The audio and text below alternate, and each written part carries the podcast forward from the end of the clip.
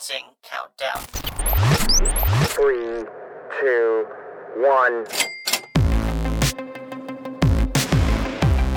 This is the contracting experience. Connecting government contracting professionals to the world around them through conversations with acquisition influencers, insights into evolving hot topics, and sharing lessons learned from the field.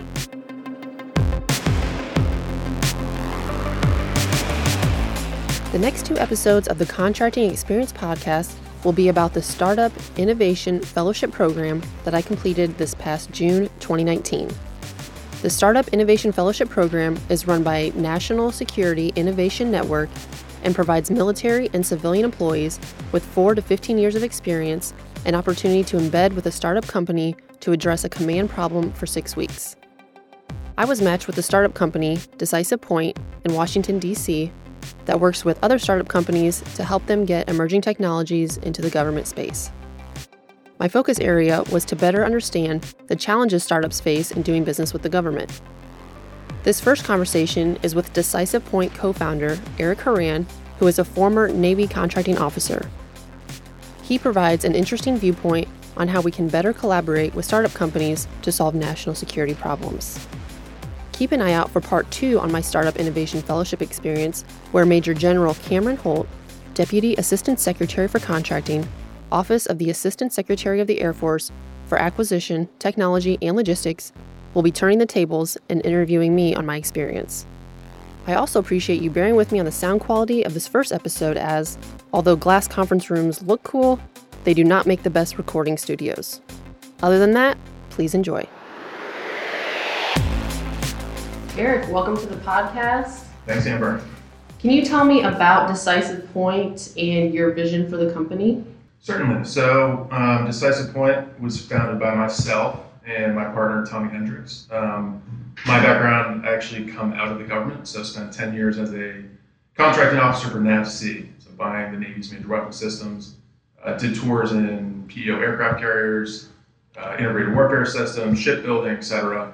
Um, saw a lot of good stuff there. Um, it's incredibly interesting to be the KO and negotiate billion dollar weapon systems. You see the entire business deal. It's pretty fascinating. Um, it can also be a bit discouraging at times. Um, you know, Lockheed's in a pretty good spot when they're nego- the only one can go to negotiate a major weapon system. So it was a challenge, and I think what I really saw was the need to incorporate new emerging technologies into those major platforms. Mm-hmm. Um, the emergence of AI, ML, really advanced data analytics, et cetera. We knew that that was out there, but we had no idea how to bring it into uh, our large programs. Mm-hmm. So I started Decisive Point with Tommy to figure out ways where we could tap into the best technology companies and try and integrate them into those large platforms. So, what challenges does Decisive Point and other startups that Decisive Point works with face in doing business with the government? Quite a few. no, the main challenge is really they need a contract. The best startup companies have incredible investment in them. They have um, usually a very large market they're trying to address, and largely that market is not the U.S. government. Mm-hmm. Um, so those that are interested in working with the government find it very challenging that they might have to sit and wait and work really hard to get a contract in a year. Mm-hmm. Um, there's been great effort folks like AFWERX, MD5, et cetera, to create new contracting channels that give them rapid contracts and framed in a way that, that they can work with the government. But I think we need to go further. Um, even you know the most advanced rapid programs, they still have these challenges. They're just inherent in the system. Um, it's really not you know the, the government or the contracting officer putting it on the program. It's just things that we have to deal with that are really getting in our way. So mm-hmm. it's really, you know, if I were if I were present for a day, it would be sort of starting fresh and using using what's out there to create channels to get these startups with great technology, get them in the door, get them even the smallest type of contract, because mm-hmm. then then they can talk to their past performance. They actually have a contract where, you know, they're they're building something even small, but they can speak to that and build off of it. So it's, it's about taking what the FAR gives you adding a sprinkle of some new NDAA frameworks to create these rapid channels of, of, small pieces that show the potential. Okay, and what are some of those that you've seen with your clients, um, like using some of the small business innovation research, phase Yeah. one, phase two stuff? Like I said, AFWERX, I think, is doing an incredible job of taking what's there, which is the SBIR program, Mhm. and, and making it workable for startups and for emerging technology companies. Um, they've, you know, they, they've shrunken the timeline to three months and made it a customer discovery sprint for a smaller dollar value. But that's fine. That's totally meaningful for these companies that they don't need to get a cost plus fixed fee um, phase one that's 100. They don't need that. That's not what these companies and, and you know AFWERX is focused on bringing out technologies that are dual use that have already proven themselves in the commercial market. So it's really about taking two months to think about how can I adapt? What do I need to do to adapt my products, but also my processes to exist and thrive in the government market? If it doesn't work, okay, great. Right. You know it doesn't work. But you know what? That company's been meeting with Air, in this case, Air Force and other government customers to explain their technology. So for that small dollar amount, that's worth it. Right. Um, so I love that program, and we need more of it. We also need to spread it out. Uh, it doesn't need to be just in the Air Force; it needs to be with my folks in the Navy. Um, so I, I know they're working on that, um, but we need more of that. It's an excellent program. Right. And you had mentioned dual use, and I know just from my experience here with working with uh, you guys and talking to some of the other startups, and then some of the organizations within the government, like um, Defense Innovation Unit and AFWERX, you know, they really, from all those different folks, um, impressed upon having dual use. So that way you're not solely dependent on the government to give you contracts in order to keep your business thriving because we want to build these businesses up. We don't want them to be waiting around for contracts. So if they can find a way to be on the commercial side, build up um, their businesses, get these government contracts like you had talked about, um, developing these technologies, and then once they're ready to be able to withstand, you know, all of the compliance and the regulation coming back and and and really um, owning some of those contracts. Absolutely. I mean, there there needs to be a recognition on the startup side too, as well. That look to work with the government is challenging. Um, we're not going to remove all the barriers. There's certainly ones that make sense to, to put up front to startups, whether it's cybersecurity or things like that. But let's make it reasonable. Let's not bring in excess regulations just for the sake of checking compliance boxes. Let's make sure that okay, like no, the cybersecurity clause probably makes sense regardless. You know, uh, if you're a startup or Lockheed Martin, but it's ta- it's being it's looking at what we have and what we can do with what we have, and then taking out what's really unnecessary and leaving in what matters. Mm-hmm. So, do you have any suggestions on how uh, some of these challenges could be addressed? In terms of solving the challenge of getting these companies contracts, um, I think we can leverage the micro purchase threshold to our advantage. The micro purchase threshold, I think, is 10K right now. You can obviously use your government purchase card to purchase uh, goods and services underneath that threshold in a very rapid way. Um, I think we need to use that tool to set up a platform where the government and startups can, can kind of get in a sandbox together and work in a day or two day sprint where they can understand what's in the realm of the possible with this technology. So I think the way we do market research in the government right now is is not adequate. I think it's critical for not only the program manager but the contracting shop to be in the same room doing market research um, with the best in class in the industry for whatever they're trying to buy. And one way we can do that is to hold you know design thinking workshops or some sort of day or two day long sprints where we bring in a host of companies, but you pay them right. Like you pay even if it's a thousand or two thousand dollars, that's meaningful, um, and that gets the best startups engaged with you before you're writing your requirements, right? I'm not talking about, um, having this five million dollar requirement like you've already scoped out, and now you're bringing companies in to like think if which one you're going to pick. No, it's it's about like I want to buy an AI solution to help my predictive maintenance problem. Mm-hmm. Okay, great. Let's put out something and distribute it very widely that says we're looking for the best companies. And let's just take startups for instance, because that's who pertains to this micro purchase threshold put it online, get it out there, say we're going to hold a two day event. We're looking for the best eight companies in this specific realm of AI. You get the companies, you fund them 2K or whatever travel costs plus to get their people out there. You, you offer the, the option to you know maybe buy if it's a SaaS product, maybe you can license the product for those two days, right? So you're able to engage with the companies, understand how we can work with them, what their technology can do, and what it can be applied to. Um, the key to this sort of micro purchase threshold platform is that we need to tie it to acquisition. We need contracting support there. Mm-hmm. Um, again, it'll just turn into a, an industry day if, if we do that. And industry days are fine, but they're not. I think they could be designed better. And so, if you have this micro purchase threshold platform, I'm going to call it um, buy to try. So that's my. I, I just call it patent. What is it? Trademark. I. I got that. So the to try platform would allow government program managers in coordination with their contracting shop to work with the best um, emerging technology companies for rapid sprints that can help shape not only the requirements that come out of the workshop, but also the, the contracting and acquisition pipeline that will get them um, into their programs. Right.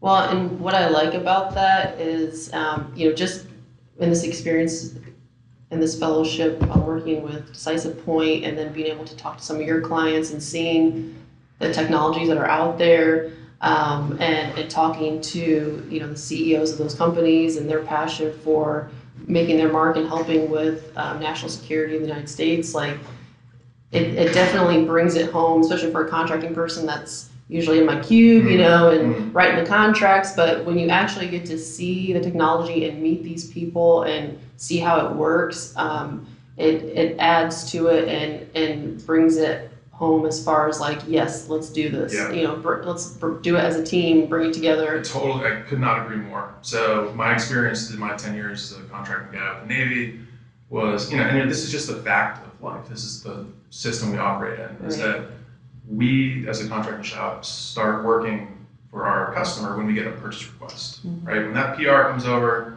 I know I'm turned on to fulfill that requirement within that budget, and that's that. There's an extremely large amount of work that goes into putting that PR together, right? There's a ton of market research. There's your budgets and your whatever, whatever. The contracting shop needs to be, as you said, like we know that great stuff is out there. We know the program managers and, and their teams are out there scouring the ground for the best stuff. We need to be a part of that process so that we can get excited about the project. And that, you know, when we're when we understand the work that goes into that market research, you see how this new technology could benefit a large program and, and I would get excited. I'm sure you would too. I mean, and that's the whole idea of like these this this buy to try platform needs to have all parties because we all come away from that excited and Right. to say, all right, let's go build our PR. You know, as a contracting officer, oh man, like another PR came up and the, and the program office is already like picked the company they want to work with. Now you have to go back. You're starting from a bad place. Right. You're just you're starting too far along and like it sets up an adversarial, um, not adversarial, but just not a great relationship where me as a contracting officer now has to tell you like, hey guys, remember like, we have to compete this thing and I have to throw all these regulations on you and it's going to take eight, two years. Like, no, like if we start at this very granular level and build our understanding of the requirement together and, you know, the contracting people can tell you right up front, like, oh, we can't do it that way because of this. And it just, you build a teamwork and a framework that, that works and everyone's excited to get the best stuff together. Right. And, and as part of that, um, and I told you this offline too, is, you know, when I've talked to um, the different startups through this experience, you know, like I said, they're all passionate about solving national security problems. Mhm. Like they want to know from the operator's view, what are your problems? Get feedback on on how they can better help solve those. Um, and when you look those people in the eye and you see what they're trying to do, you can better focus that on, okay, now what, what can I do on my side, which is, you know, put the contracting strategy and business strategy together to make this work. Right. Um, and so it, like you said, gets everybody on the same team and going towards the same goal. And, you, and another point too is that, and I'm sure you felt this too in talking with the startup CEOs, is that they're not like working with a traditional government contractor that's going to be looking to bill you for every uh, change order and REA that they possibly can. Like these guys, what they can do for such small dollar amounts and in such short amount of time is incredible. I mean, like the some in some most cases the software is ready to go. You could download it and try it for two days and like see what they can the benefits they can provide. Um, you know, a lot of times the contracting shop is seen as a barrier. I mean, that's just the nature of what we have to do sometimes. But if you get them to buy into working with a different type of company that can do things in uh, really novel and important, impactful ways, definitely get behind that. Right? So that's what it is. It's trying to find ways to, as you said, sort of ship, show the, the contracting office that it's worth it to, to try and engage with these people. Definitely. It, it was, it's been a refreshing experience, Yeah. really, especially coming from major weapon systems Mhm. as you have. It is, it is refreshing, it's exciting to see the innovation that's out there and that's possible, and then it gets you excited to want to see how can we bring this in faster. Right. So as we talked about, you spent ten years in Navy contracting. So what have you learned being on industry side now that you wish you would have known as a contracting officer? So as a contract officer, I always I was looking into industry and seeing things like artificial intelligence and uh, all these novel things that were happening, and wishing that I, we could be a part of that. But you know, I also had to be mindful that I couldn't necessarily go out and just talk to a company, right? I had for the contract officer, the most important thing is to keep your integrity and to keep your objectiveness. So I, I wasn't comfortable doing market research to the extent of like, let me call up um, company X because I know that like they have something that might fit our program. So taking like that was what I thought was was happening and why I couldn't do it. But then when I went to industry, it sort of validated everything that I thought. It's not very hard to find the best in class in certain industries when you're not constrained by those kind of regulations. Um, which is why I really want to have the this platform, the buy to try, where that is a way where you can, you know, as a contract office, have a legitimate way to to see what's out there, to work with those companies, to to actually try out and to inform your uh, the way you buy things. Because at the end of the day, the contract officer is there to create the right business relationship between a company and the government. Um, and to do that, I think we really just need to allow the contract office to be part of that front end discovery of what is in the realm of the possible and why it's important to bring it into our programs. Well, and do you think that that was your perceived view of that you weren't allowed to do that? Or do you think it was because I agree with you. I had the same feeling, and I don't know if it was just like, you know, we're risk adverse and we're being, you know, we come in and they're like, well, you know, and you feel like, well, I don't, I don't know if I'm allowed to do this and I'm not allowed to do that, but really, I mean, the FAR says that we can engage with industry until we get a um, request for proposal put out there um, on the street. So, as you know, as long as we're looking at it from like a market research standpoint, Right. and we're not, um, you know, and we be mindful of conflicts of interest and all those things, obviously. But um, if we're looking at it from a market research standpoint, then maybe there is no real issue. And I think that happens in a lot of cases, right? Where because I, I as the contract officer, want to maintain objectivity, I didn't feel like I should be doing that. That's not correct. Um, as you said very correctly, you need to pull yourself away as soon as that requirement hits the street.